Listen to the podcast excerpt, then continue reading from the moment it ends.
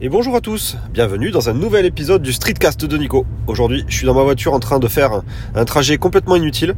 Je suis en train de retourner à mon travail chercher mon ordinateur car hier soir en partant, j'ai oublié l'ordinateur sur mon lieu de travail. Je m'en suis rendu compte ce matin en montant dans mon bureau pour faire mon don de ma journée de télétravail. Et là, je me suis dit, bah, il est où mon ordi? Euh, Oui, je l'ai laissé, à je l'ai laissé au... au, bureau. Donc là, je me fais euh, une demi-heure de route aller, une demi-heure de route retour. Tout ça pour euh, bah, un ordi oublié. Super. Donc, euh, donc, euh, donc voilà. Donc euh, l'objectif de, ce petit épisode, c'était pas de vous parler de mon ordi, c'était pas de vous parler de la voiture, mais c'était de vous parler de ma petite visite hier chez un concessionnaire automobile. Alors je vous avais parlé il y a très longtemps dans un des épisodes du, du Streetcast de Nico. que ça faisait 20 ans que je conduisais, donc c'était il y a quasiment 3 ans. J'avais fait un épisode où justement je disais bah ça fait 20 ans que je conduis donc j'ai envie de me faire plaisir euh, et je m'achète une, voiture un petit peu euh, plaisir. J'avais commencé à 16 ans à travailler et là j'avais 36 euh, ans. Je me suis dit tiens c'est le moment. Ça fait 20 ans que tu conduis, tu t'achètes une voiture qui sort un peu de l'ordinaire et du coup j'avais acheté une 308. pas tout à fait normale, c'était une 308 GT donc un truc un peu sportif avec un bon moteur essence turbo et puis, euh, puis toutes les options qu'il fallait à l'intérieur, euh, Android Auto, Apple CarPlay, le régulateur adaptatif, etc. Donc j'avais j'ai une voiture quand même qui est super top.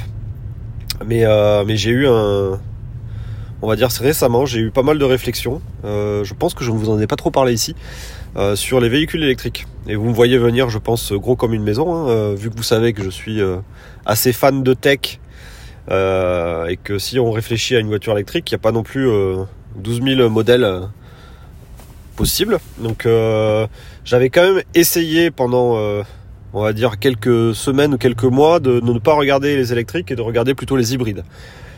Je me disais, si j'arrive à trouver un véhicule qui me permet de faire l'aller-retour à mon travail, donc environ 20 km aller, 20 km retour, bah, ça, pourrait, ça pourrait le faire. Donc faire un, trajet complètement électrique et puis garder le moteur thermique pour euh, les longs trajets ou les moments où j'ai besoin de plus de puissance, etc. Euh, donc j'avais regardé beaucoup les, hybrides pendant très longtemps. Donc les différents modèles chez Peugeot, les différents modèles sur les voitures allemandes. Donc il y, a pas mal de, voitures allemandes hybrides hein, maintenant. Euh, il y a des, des, gros modèles Peugeot, les 3008, 5008, la 508. J'avais regardé aussi la DS4, la nouvelle DS4, la C4, il me semble qu'elles sont en hybride. Et euh, puis je m'étais fait des petites configurations qui correspondaient un petit peu à la voiture que j'ai actuellement au niveau des options. Donc euh, une voiture bien équipée, avec pas mal d'options un peu high-tech. Et, euh, et, et, un niveau de puissance de moteur qui était au-delà des 130 chevaux. J'ai essayé d'avoir au moins, au moins 130 chevaux, même si c'est presque trop pour un usage citadin que j'ai de la voiture. Euh, je voulais avoir une voiture qui, était, qui avait au moins 130 chevaux. Et il se trouvait que bah, les tarifs de ce genre de voiture, bah, ça, tourne quand même autour de des 40 000, 45 000, 50 000 euros. Donc c'était au-delà de, tout, le budget que j'avais imaginé mettre dans une voiture. Et, euh, puis en réfléchissant un peu, euh, l'hybride me posait pas mal de questions sur sur euh, l'entretien. C'est-à-dire qu'avoir une voiture hybride, bah, c'est bien parce qu'on a euh, toute la partie électrique avec les batteries sur lesquelles il n'y a pas forcément beaucoup d'entretien à avoir.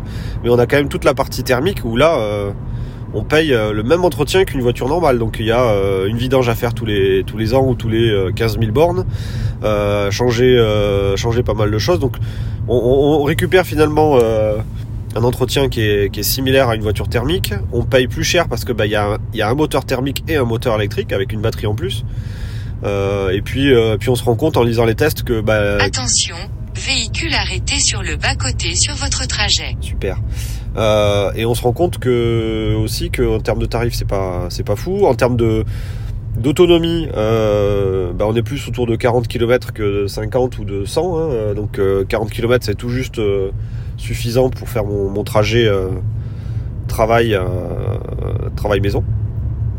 donc voilà, donc ça c'était les, les hybrides. Euh, donc euh, donc j'ai abandonné au bout d'un moment de regarder les hybrides et je suis resté uniquement sur euh, les électriques. Donc j'avais eu il y a quelques il mois j'avais eu une i208 en prêt de la part de Peugeot lorsque j'avais fait ma vidange de ma de ma 308 ils m'avaient prêté une i208 en version GT enfin j'avais vraiment un truc super top au niveau au niveau voiture Et j'avais bien apprécié le, côté électrique de cette voiture, même si au final euh, bah, ça ressemblait à une 208 classique, sauf que bah il n'y avait pas de vitesse à passer et on avait un comportement qui était vachement silencieux, mais ça restait quand même une voiture assez classique. Euh, puis j'avais, euh, qu'est-ce que j'ai regardé aussi? Je regardais aussi. Vous entrez dans une zone de contrôle. Je, vous entendez tout le tout Waze qui est en train de se, se, déclencher, c'est génial. Euh, donc j'avais regardé aussi les Volkswagen, les ID3, ID4, mais c'était les premiers modèles Volkswagen 100% électriques. je m'en tirais pour pour avoir une, une autonomie correcte et puis avoir une voiture bien, bien équipée pour, pour plus de 40 000 euros avec ces, ces véhicules, voire 50 000. Donc ça restait très cher et puis la finition de ces véhicules n'était pas, pas foufou. Et puis, euh, bien sûr, euh, est arrivé l'option Tesla. Euh, l'option Tesla, donc j'ai commencé à regarder ça. Puis moi, je suis pas un, fan absolu de, Tesla.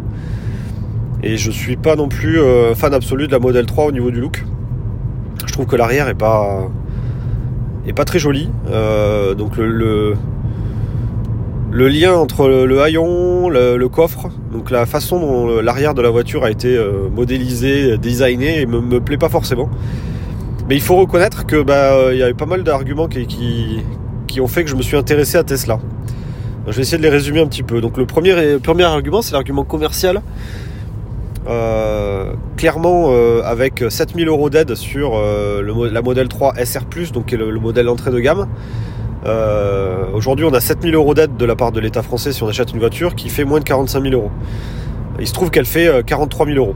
Et que bizarrement, euh, Tesla, ils se sont débrouillés pour descendre le prix de la Model 3 il y a quelques semaines. La descendre à 43 000 euros, ce qui fait qu'on a la possibilité de prendre une option. Donc on choisit soit le cuir blanc, soit une couleur particulière, soit le crochet d'attelage à l'arrière de la voiture là. et on reste quand même en dessous des 45 000 euros. Par contre, si on prend deux options, bah c'est bon au-dessus des 45 000 euros. Donc le but c'était de trouver une option et euh, on obtient 7 000 euros d'aide. Ce qui veut dire que la voiture elle descend à 37-38 000 euros. Et euh, bah, c'était euh, largement en dessous de tous les modèles que j'avais pu voir, autant en hybride qu'en qu'en full électrique. c'était c'était pas mal. Deuxième truc qui est pas mal pour, pour les modèles 3 et pour les Tesla, c'est le réseau de charge. Donc même si euh, on prend une voiture qui n'a pas une autonomie folle, euh, le fait d'avoir euh, tout le réseau des Tesla chargeurs qui sont réservés aujourd'hui aux Tesla et qui sont pas encore autorisés à d'autres marques, ça reste un avantage certain parce que bah, on a, on a une, un réseau qui est bien, bien fait au niveau France et au niveau Europe. Et surtout, on a des recharges qui sont, qui sont très rapides. Ce qui veut dire qu'en gros, malgré le fait qu'on doit s'arrêter un peu plus souvent pour recharger, euh, les recharges qu'on fait, elles sont, euh, elles sont de l'ordre de 15 minutes, 20 euh, minutes, grand maximum, parce que les Tesla chargeurs chargent plutôt en moyenne assez fort. Donc ça c'est le deuxième truc. Troisième truc, c'est que c'est des voitures qui sont assez grandes. Euh, c'est pas des, Zoé, hein, les, les, les, Tesla. Nous on est quatre à la maison, donc et on est quatre adultes quasiment. Donc on a deux, deux ados, mais qui sont aujourd'hui, quand on a 17, 17 18 ans, on est considéré comme des adultes au niveau de la taille, et du coup, bah forcément, quand on fait des longs trajets, il faut quand même un peu d'espace pour les jambes, etc. Donc ça, hum, ça militait pas forcément à prendre une voiture électrique type Zoé ou i208. Euh, même si le but initial c'était de faire que les trajets sur Toulouse et en électrique, euh, euh, je me disais bon, on est quand même relativement souvent quatre dans la voiture, donc autant prendre une voiture un peu familiale. Donc j'ai basculé d'un monde dans ma tête, j'ai basculé d'un monde 308 où c'est une petite berline à euh, une familiale type euh, Tesla, donc c'est plutôt des 408, euh, Laguna, tous ces trucs-là en termes de taille, donc ça reste une voiture, une voiture quand même assez imposante. Euh, et puis et puis après, qu'est-ce qu'il y a comme avantage aussi chez Tesla? Ben, C'est le, côté technologique qui est indéniable. Euh, les voitures sont plus en avance que, que la concurrence sur la consommation, sont plus en avance sur le côté autonome, sont plus en avance sur euh, la partie caméra, capteur, etc. sont plus en avance sur la partie logicielle. elles sont plus en avance aussi sur tout ce qui est mise à jour. Donc on a, on a une voiture qui évolue progressivement entre le moment où on l'achète et le moment où on la revend 5-6 ans après. Ben, c'est plus du tout la même voiture. Donc il y avait ce, côté un peu euh, technologique, euh, technologique euh, qui, me, qui me plaisait bien aussi sur, sur les Tesla. Et donc du coup, vous pouvez, je pense, facilement deviner où j'en viens. C'est que bah, hier, après une deuxième visite chez Tesla, je leur ai demandé de me faire essayer un véhicule. donc au début, c'était pas forcément ils n'ont pas forcément dit oui, parce que normalement il faut réserver à l'avance. avec les mesures anti-Covid, il y a pas mal de, contraintes pour faire des essais de véhicules. Bon là ils ont accepté, ils ont vu que j'étais motivé, ils ont accepté de me faire un test. Donc j'ai pu tester une Model 3 pendant donc une long range pendant 20 minutes. Ouais, 20 minutes dans, autour, de, autour du concessionnaire. Donc ça restait sur des petites routes euh, départementales. Et du coup, bah, j'ai pu tester le comportement routier, voir un petit peu le confort, comment ça me, comment ça, ça se comportait. Alors c'est sûr que c'est pas du tout comme une, une, 308 qui est super légère et très nerveuse. On est sur une voiture qui est, qui est beaucoup plus lourde, beaucoup plus grosse, euh, qui a un comportement beaucoup plus familial entre guillemets. Hein, sur, euh, j'ai l'impression sur la partie suspension, etc. Mais, euh, mais on a quand même aussi le côté très nerveux du moteur électrique, euh, où quand on appuie sur l'accélérateur, ben on, fait, euh, le 0 à 100 en, en 4 secondes et quelques, donc c'est l'équivalent d'une Porsche en termes d'accélération. Et du coup, bah, j'ai fait mon petit test hier. Donc c'est assez, déroutant en fait, je trouve, comme comportement, puisque on a, a des sensations assez fortes au niveau de l'accélération, mais, mais tout ça c'est dans un silence absolu. Donc on entend juste un léger ouh donc ça, ça, on n'a pas l'impression d'être dans une voiture de sport en fait. Euh, on a l'impression d'être dans une montagne russe, dans un, truc qui nous pousse fortement, euh, qui nous écrase dans le siège, mais, euh, mais qui vibre pas, qui fait pas de bruit. Donc c'est assez, je peux pas dire perturbant, mais c'est assez étonnant comme comportement. Donc je m'attendais pas du tout à avoir ce, ressenti-là quand j'accélérais. Mais voilà, donc le, le, le test sur la route s'est très bien passé. Je suis revenu, j'ai rendu les clés, j'ai dit bon ben c'est bon, je vais signer euh, en bas de la page. Et donc du coup, euh, j'ai signé pour une modèle 3 standard Range Plus, donc le modèle euh, d'entrée de gamme, qui est, qui est full équipé en fait. chez Tesla, en fait, les voitures sont full option. Et après, les options, mais on les paye via une, on va dire une, mise à jour logicielle pour la plupart. Donc tout ce qui est autopilote, etc. Je verrai un peu plus tard si je le prends. Mais donc là, j'ai euh, une voiture euh, full option euh, au niveau, bah, au niveau intérieur, hein, les sièges cuir, le, toit vitré, le grand ordinateur de bord, la pompe à chaleur, enfin la, totale au niveau des, fonctions classiques. elle a aussi tout ce qui est maintien, maintien de fil, régulateur adaptatif pour les bouchons, ça c'est pratique. voilà. Et elle a une autonomie qui reste acceptable euh, pour, euh, des longs trajets. Donc ça, c'est largement suffisant pour, le quotidien. Et par contre, pour faire des longs trajets, pour aller en week-end à l'autre bout de la France, ben, euh, ça reste acceptable, je trouve, au niveau de l'autonomie et des temps de charge. Donc j'ai fait, avant de me décider, j'avais fait quand même pas mal de simulations avec un, petit logiciel qui s'appelle Better, Better Route Planner, donc qui permet de, simuler des trajets en, en, voiture électrique. Donc on dit quel type de voiture on a, quel type de batterie on a, donc l'application sait un petit peu combien on va consommer. Elle sait aussi la capacité de batterie qu'on a. On dit de où on veut partir, avec quelle charge on aura au départ, et on dit où on veut arriver et avec quelle charge on veut arriver. Donc le but c'est de pas arriver à 0% de batterie quand on arrive euh, chez quelqu'un, mais c'est d'avoir euh, de quoi euh, repartir. Donc il faut pas arriver à, complètement à vide. Donc on dit bah, je vais arriver à Clermont-Ferrand avec avec 50% de batterie et il, te prépare un plan de vol ou un plan de route qui dit bon voilà tu pars à tel endroit euh, avec euh, ton plein de, batterie. Puis ensuite, tu vas aller jusqu'à tel endroit euh, et faire une recharge de 12 minutes. Puis ensuite, tu vas repartir pendant 2 heures. Puis ensuite, tu vas t'arrêter à tel endroit. Tu vas faire une recharge de 13 minutes pour passer de 30% à 30% et tu arriveras à ta destination avec bah, la batterie que tu as, tu as demandé. Donc j'ai fait ces simulations là pour voir du coup bah, la différence entre une, ce que, ça racontait avec une standard, une, autonomie standard et j'en ai déduit que bah, ça allait me, forcer à être un tout petit peu plus euh, lent sur certains trajets que ce que je fais actuellement hein, en vitesse moyenne. Euh, j'ai dû couper l'enregistrement. Euh, j'ai été, dérangé par des gens qui donnaient des flyers à l'entrée du site. donc je sais plus ce que je disais, mais tout ça pour dire que été assez convaincu sur la partie globale Tesla. Euh, sur euh, l'autonomie, sur les trajets. Donc j'ai simulé un petit peu les trajets euh, pour aller, chez des amis, chez les beaux-parents et voir du coup qu'est-ce que ça rajoutait en termes de contraintes. Donc ça rajoute pas beaucoup de temps d'arrêt, ça rajoute pas beaucoup d'interruption du trajet. Bon, il faut rouler un peu plus lentement et il faut s'arrêter un peu plus souvent. Mais je me suis dit que c'était c'était une philo différente au niveau des, des, départs en vacances. bon, donc je me suis dit tentons, on va on va voir. Et puis je me suis lancé dans l'aventure donc hier soir, j'ai signé en bas de la page pour une, une Model 3.